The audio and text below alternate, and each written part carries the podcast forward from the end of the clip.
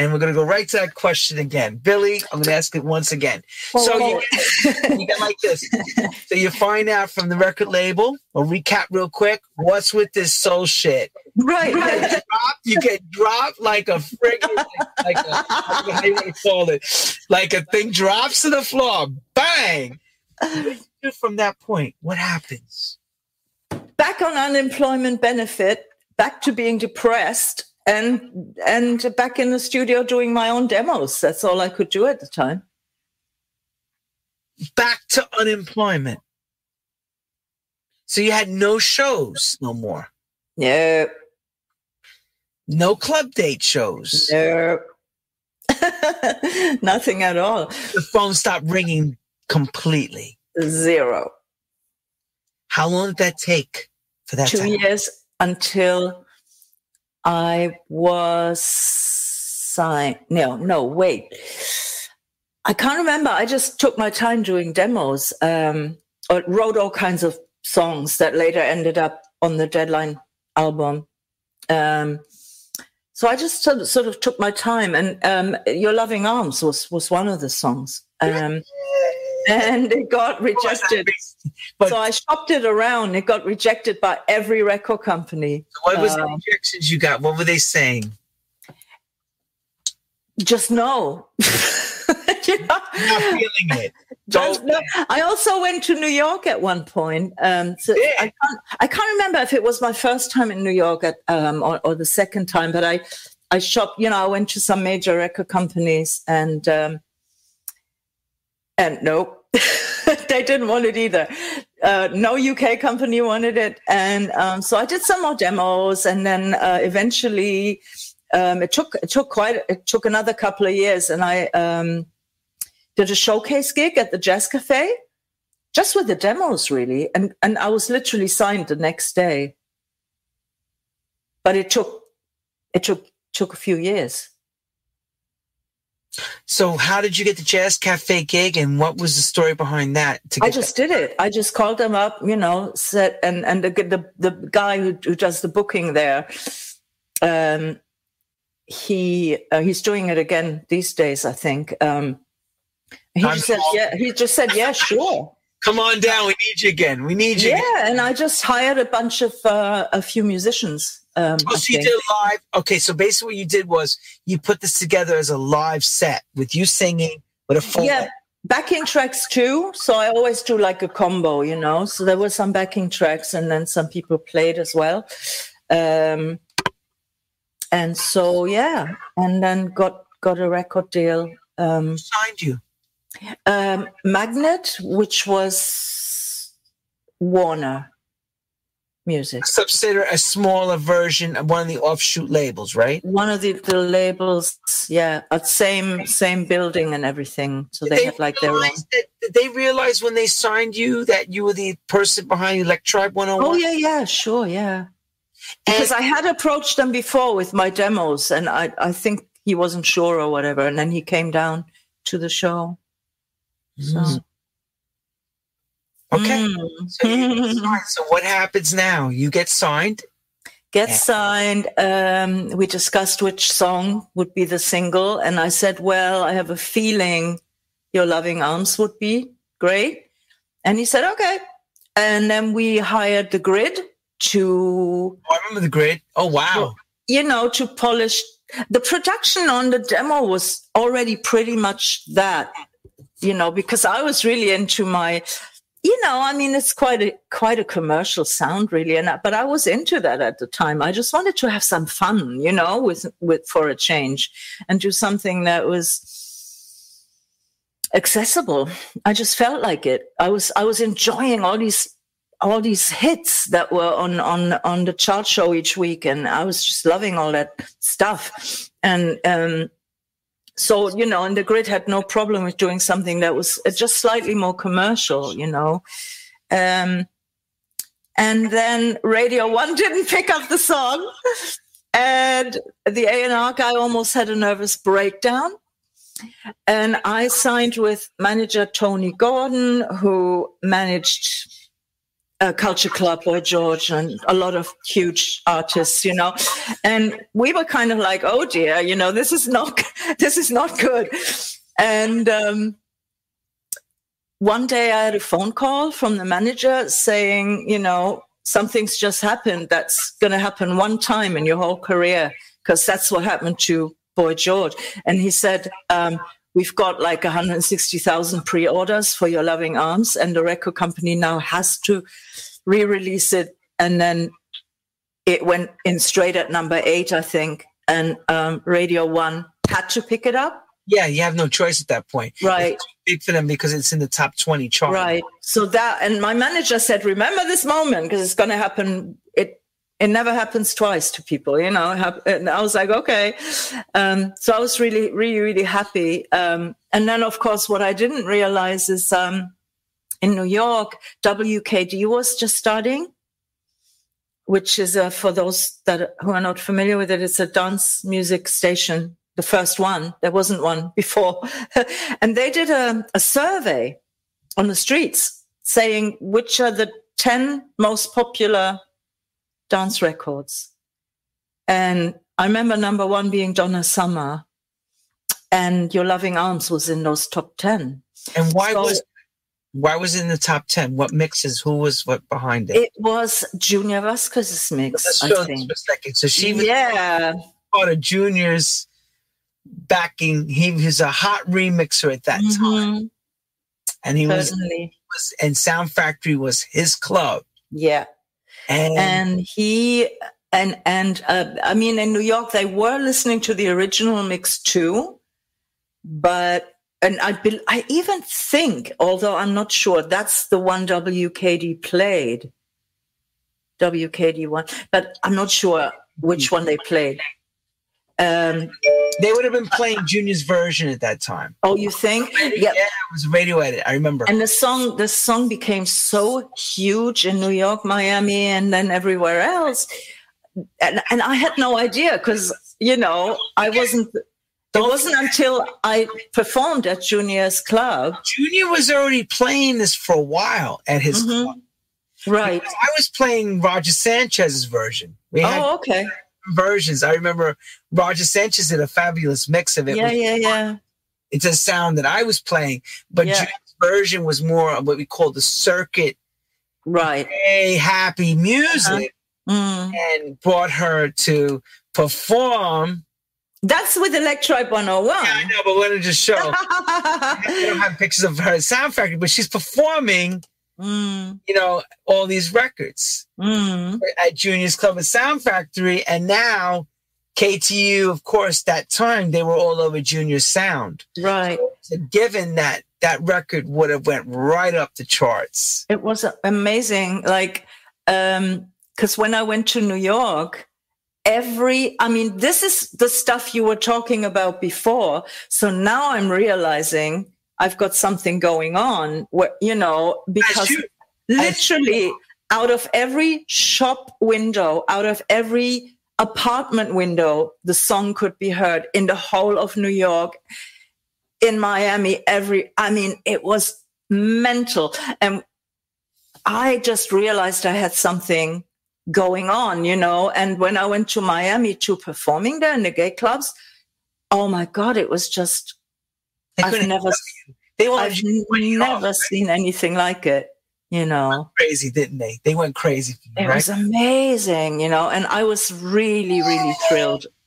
and I mean, Sound Factory, you know, and I performed when I performed there. Um, the reaction. I had no clue. I was i was literally woken up at five in the morning in the hotel you know go down to the club you're singing at junior's club you know and i'm showing up and i'm coming out and singing the first or not even singing the first notes just the music starts and this club erupts. I'll never forget it. You'll never forget that as long as you live right? Never. It was like oh my god. And i i kind of turned around like is this are they, you know, is this me they're, you know, doing this for? Whoa, that was crazy. So let's everybody get a recap. The Depeche Mode, Electribe 101, she's getting tomatoes.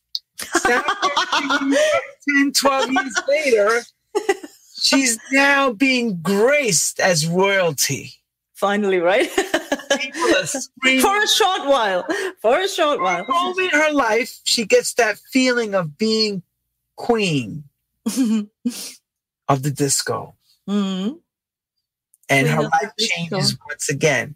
It certainly did. I enjoyed that. That I really wholeheartedly enjoyed that whole thing. You know, the yeah. queen of the nightclubs. because it's very difficult to have a song mm. that becomes an anthem like mm. that. That record was an anthem for mm. people. And today's a classic for us, of course, but at that time. And, and you know how it is in New York when when you when you have a, a, hit record people know you. They make it their business to know to know you and know your name which isn't so much like that in europe. But i enjoyed being treated really well everywhere i went. It was just one of those really joyful times you know and it wasn't an ego thing or anything because i don't suffer from that but i just enjoyed going you know going places and people saying oh it's you. We love we love what you do. You know, it was really really nice. Take us on the trip. So, how long do you keep traveling off the record? How long does this this success? Uh, oh, a long time. I moved to New York. You did live in New York. I live in lived in New York for a year and a half. I moved there in 1998. Okay. Or 97, I can't remember. Anyway, and just sort of wanted to see if you know what I can get going there. But I think I'm too weird for America, you know. Why do you say that? because they didn't know what to do with me. They're like, you know, in Amer- you know what it's like in America. You're not Celine Dion, and you're not the prodigy. So that we get that, and we get that. Anything in between, if there's no mar- if there's no market for it, they don't get it. It's a light years behind everywhere so else. You know? Let's everybody understand. If you were trying to put yourself, if let's, I'm going to use a blatant statement. If you were like a Barbie doll, like when we all know what Barbie doll looks like, you know, it's the Barbie Playhouse, and and you're selling your image to a record label. How do you explain that? What what when you say I'm too weird? What does that mean exactly? That that that I don't look or sound like Celine Dion, and I don't sound like some underground punk thing. I'm somewhere in between. So you don't, you know? sit, you don't sit. And in, in between doesn't work in America. You know, it, it has to be black or it's white. all compa- it's all com- compartmentalized. No, so basically, there's no gray area, no mm. in between. Yeah, so they they're like you know, and I did have some really good songs to follow up as well because uh, I was really good friends with my publisher in New York. You know, from Warner Warner music, um, he was really championing champ- championing me, and he was really proud of the the the, the songs that I had, you know, um, to follow follow it up with. But they didn't get signed. I think I, I was just too. I don't know. Too European? Does is that a thing? Maybe I don't know. You know? Well, because you know David Bowie worked. There was some different mm-hmm. types of acts that worked in America. Yeah, but don't forget David Bowie worked when he when he sang "Let's Dance." You know. Yeah, but let's not forget Ziggy. It's a really universal thing. Yes, you know, "Let's right? Dance." Everyone understands it. You know what I mean? And and it was Nile Rodgers' production, and you know what I mean. So it was like something that was working for America. Um, and then yeah, so I went back, back to back Europe, back to New York. Yeah, but I I enjoyed myself in New York anyway. But um, I just couldn't. I just didn't feel. I just didn't feel culturally. It was right for me, and I was right for it. You know, whatever it was. So. So I went back to to um, to Hamburg, and then I re- uh, I moved to Hamburg for a little while because I just sort of needed to get away from it all and be somewhere different. Right. And then I met someone um, who financed my album 18 Carat Garbage, so I, I started recording pretty much straight away in Hamburg. Well, I didn't record it in Hamburg. I recorded it with all sorts of people in Hamburg, London, in Memphis, Memphis, Tennessee. Oh wow! Um, yeah. So um, so that was great. You know. And that get picked up by Magnet as well, or that? Was... No, no, no. I was long dropped by then. See, you got that part. Wait, wait, wait, wait, wait. so we got the soul version of of Electra. What did they tell you this time? Too weird. Uh, they said because um, I I had the demos for uh, 18 carat garbage. Um, they were they were 18 they were, they were demos with a little drum machine, you know, and they were cute, but they were very like soul music type of things, you know. And they said, no, no, no, we want you to make a disco record and we it, we want you to do a disco um, record and it'll be some cover version. And i said oh that's not going to happen. Bye. So off i went. And um, so i guess they were quite happy that i said no. Um, they could let me go. And so then i've been i've been a free agent ever since you know which is great actually. Okay. And you have been sustaining yourself thankfully through it all with the yeah. ever changings of this music and the and as well as the technology's changed because you've been part of our vinyl cassette mm-hmm. generation that has mm-hmm. now had to accept the fact that your music is now being streamed. Mm-hmm. How with that? Um, when it first, when Spotify appeared on the scene, Nobody knew what it was and why their music was on it. Even labels didn't know because what happened was distributors were just delivering it to Spotify. And so then the labels went, "Oh, what is it? Why is it there? You know, let's let's check with our distributor." So I did the same. Uh, you know, I, I asked my distributors and I said, "What, what? You know, what the hell? Take it." So, right? Like like many people, um, like many people at that time, I had it all taken down because it wasn't clear to people at that point what does it pay? What is it you know? And then of course we learned that well it kind of doesn't pay very much and and it actually pays peanuts. And and i was quite verbal actually against the whole thing.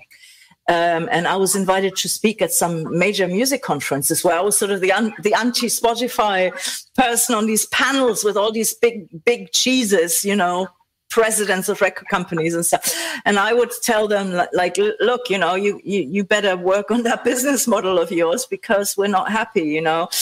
Um, and I think where we stand at the moment is that everyone has to make a decision as to whether you um, take what's available or you you totally opt out you know and as it stands now the sheer fact remains that if you have a lot of streams it does add up. You do get paid. You know? If you're not happy with it and you want to opt out completely that's a decision. But in my case i've you know i know a lot about how how it works like who who owns the shares who benefits you know who rakes in most of the money. Why aren't we getting more? You know and i think this is some something that everybody should know about before they comment on social media about because they don't understand how it works. And um, so right now for for me personally I, I take what's available and i make the most of it and i do get paid and uh, whether there'll be a day where they pay more is is unclear right now. Because as long as the three majors sit on on 70% of of the the money plus they're the major shareholders there it, spotify does not have more money to pay out. So while there is no money available to pay out they can't pay it out. Right which probably they don't lose sleep over because they're bloody pirates anyway, you know. But shareholders have most of that music cataloged. They have the catalogs. They have the, the, the major their major shareholders. The conditions uh, of of paper stream that they get is much better um, than the little guys are getting. Um, plus, they make Spotify pay them about seventy percent of all revenue on top of all that other stuff, on top of the shares and on top of everything else. You so, you know, because they're saying it's our catalog, you know, and unless you pay us all this money, we'll shut you down. So they're all in bed with each other, you know, and it's it's not good, but um, but it does add up. It does pay. I think it's a good thing to be on there. I agree. Now that we know how it works and how you know we can use it, and but you were running around at panels screaming, "Everybody, take your music down! It's evil." Time. I did at the time. I, there was a yeah. So I know. So did I. Mm-hmm. I remember having these conversations years ago, saying, "I hate Spotify." Yeah, yeah, yeah. I still don't like them, but uh, you know. Mm. So now this circles us back to today. What? And now this circles in the circle of life oh. all the way around town. Now we're back. Yeah, to, yeah, yeah, yeah. Going like this: click, click, click, click, click, click. now, so we're talking about. On the side notes, everyone, she wanted me to make sure that we mentioned about the new album that's been oh my god we must because people are this, so this is what, that's the this is coming out this friday. Mm-hmm. let's talk about this that. is the the unreleased frankie knuckles mixes of hey, heading frankie. yeah of uh, heading for the night by electribe 101 and then later this year the unreleased album comes out. Which Where is amazing really Amazing. songs been? Where they've been sitting? In my drawer. not a vault. Literally. Not, wait, wait, not in a vault, not sitting in a bag. No, in my drawer. They've been in a drawer. And I'm sure, yeah, so, and a lot of work had to be done, you know, to get it all sounding. Can you tell us what was the process? How long did it take to get this together from when you thought about putting this stuff back out, getting the band members, all that? Give us the inside scoop. You mean like this this re-release now? When you pulled it from yeah. it from the from the from the the drawer to now. Uh-huh.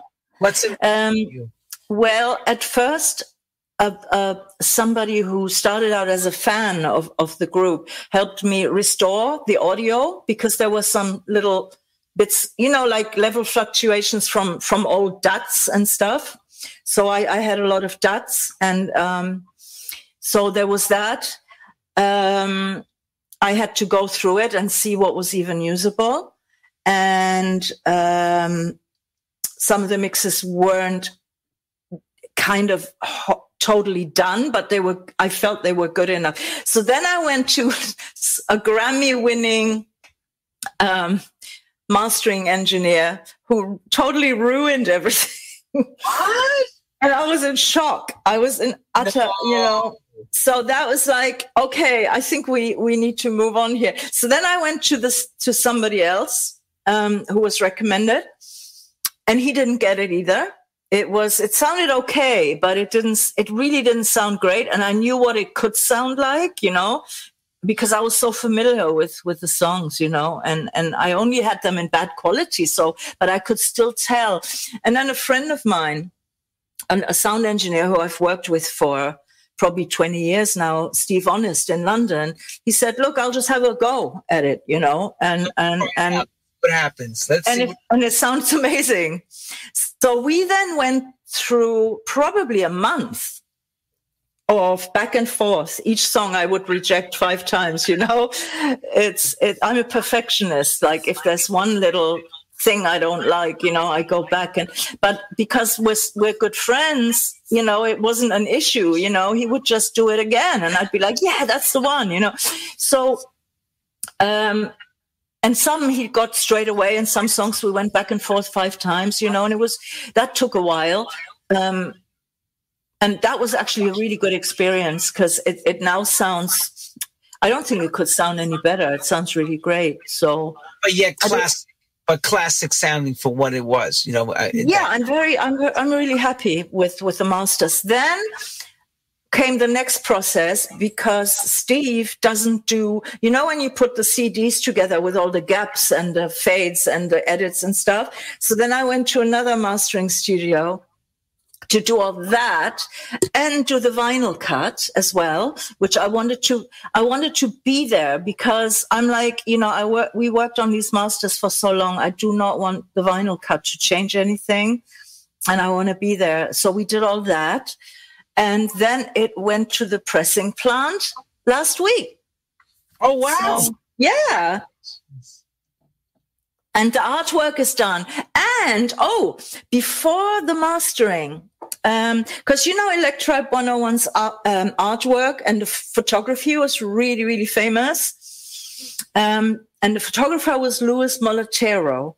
And, you know, he he was so well liked for for this work you know and also the group photos but also the abstract photos that that he took that that were the record covers and and Louis, I actually tracked him down in New Zealand where he lives. And he, he went into his basement archives and actually found all the unreleased uh, Electribe 101 photo negatives.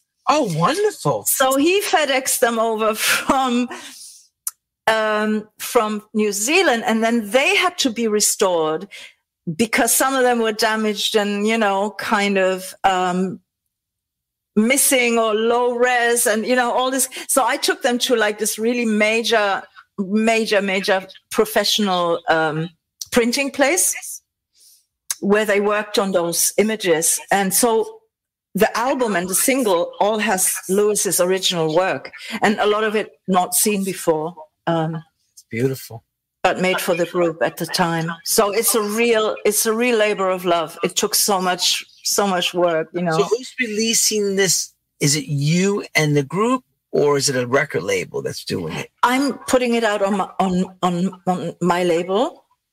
Okay. Um, so please, but I'm, Billie but I'm doing it on behalf of the group. Um, I spoke with Brian from the group about probably a year ago now or, or more, and and and you know got his approval. So um, and I'm, I'm just doing it on behalf of the group um, because because you know we're not really in contact so i just wanted to be sure they know about it and whoever's around knows about it you know so we can't wish you more than the best and all the success and we hope that you sell out on all the vinyl and all the physical copies and it streams like crazy and bring a ton of more work in thank you very much but also you said mentioned something off camera. You're inundated with a lot of other stuff too. That's mm. going on at the same time. What lucky fortune has la- landed in your lap? well, I'm um, I've been since 2017. I've been preparing to work on four albums. You know, um, I started doing demos. I had four ideas for four concepts, four albums. Started doing demos you know, kind of just, and then I didn't really have the money to do them though and take them further and develop the demos. And, um, so I just did bits and pieces where I could, but I did a lot of research and I did a lot of pre-production and, and, you know, and then I think with, with the lockdown, you know, I've been using all these Corona funds that we were, we've been getting that we're not supposed to spend on our work for some reason. But I've been, I've been, I've been using it for for that. So suddenly I can I can make uh, get them funded. Get yeah. So I I recorded one album already last month. Um, but it's not finished. It needs a bit of work done to it still. Um, and then I was chosen by a funding place in in Germany for my the other album, the second one. So now I'm getting money for that too. So I can do that as well now. Right. So I'm just, I'm just, and so suddenly I'm on deadlines and I'm freaking out and I'm completely stressed out. Um, and I don't know how to handle it at all. And I don't know how to get it done. But it's a good thing, of course, you know. I guess you'll find a way to get it done. I will. You'll, you'll find the way. Somehow, somehow. This far, look how far you are now. Yeah. Billie, we can't thank you enough, my dear. Thank you. You are a legend, an icon of the underground and also of the pop world. Weird. weird way. in a very weird and fun way. Mm-hmm. Anybody that knows our friend Billie Ray, she says it as it is. Trust me. She tells you when she needs to tell you what you need to know. And she says it with no filter. She does. Because I've dealt with it. I know that the filter is no longer there, and she will tell you, and that's if she knows you. Of course, she wouldn't. I guess she wouldn't just do that if she didn't know you. But we can't thank. Well. of course, we want you to keep doing what you do, and you thank know you. what? Weird is what you are, and mm-hmm. it's a mm-hmm. beautiful thing. Thank you so much. Thoroughly enjoyed myself today. Thank you, Lenny. Oh, you're welcome. And we hope the greatest for you on the Electribe album and the other two other albums that you yeah. pulling your hair out working on. Thanks so much. Oh, can I say something? Because um, that people are like, where can I get the vinyl? Why is the CD not on Bandcamp and stuff? So go to my website. Everything's there. That's all I wanted to say. right now because I had emails like have some banners. Here we go. So here, let's just, mm. let's make sure Billie. This is Billie. Follow her. Aha! Uh-huh. Very professional. Yes, you could thank our associate Manuel, the associate Manuel Genzel for handling putting together the banner. Follow Billie Ray Martin on Facebook. Billie Ray Martin Music, Instagram at Billie Ray Martin, and there you can follow the yellow brick road to gain these albums. Okay? Right. Thank you so much, Len.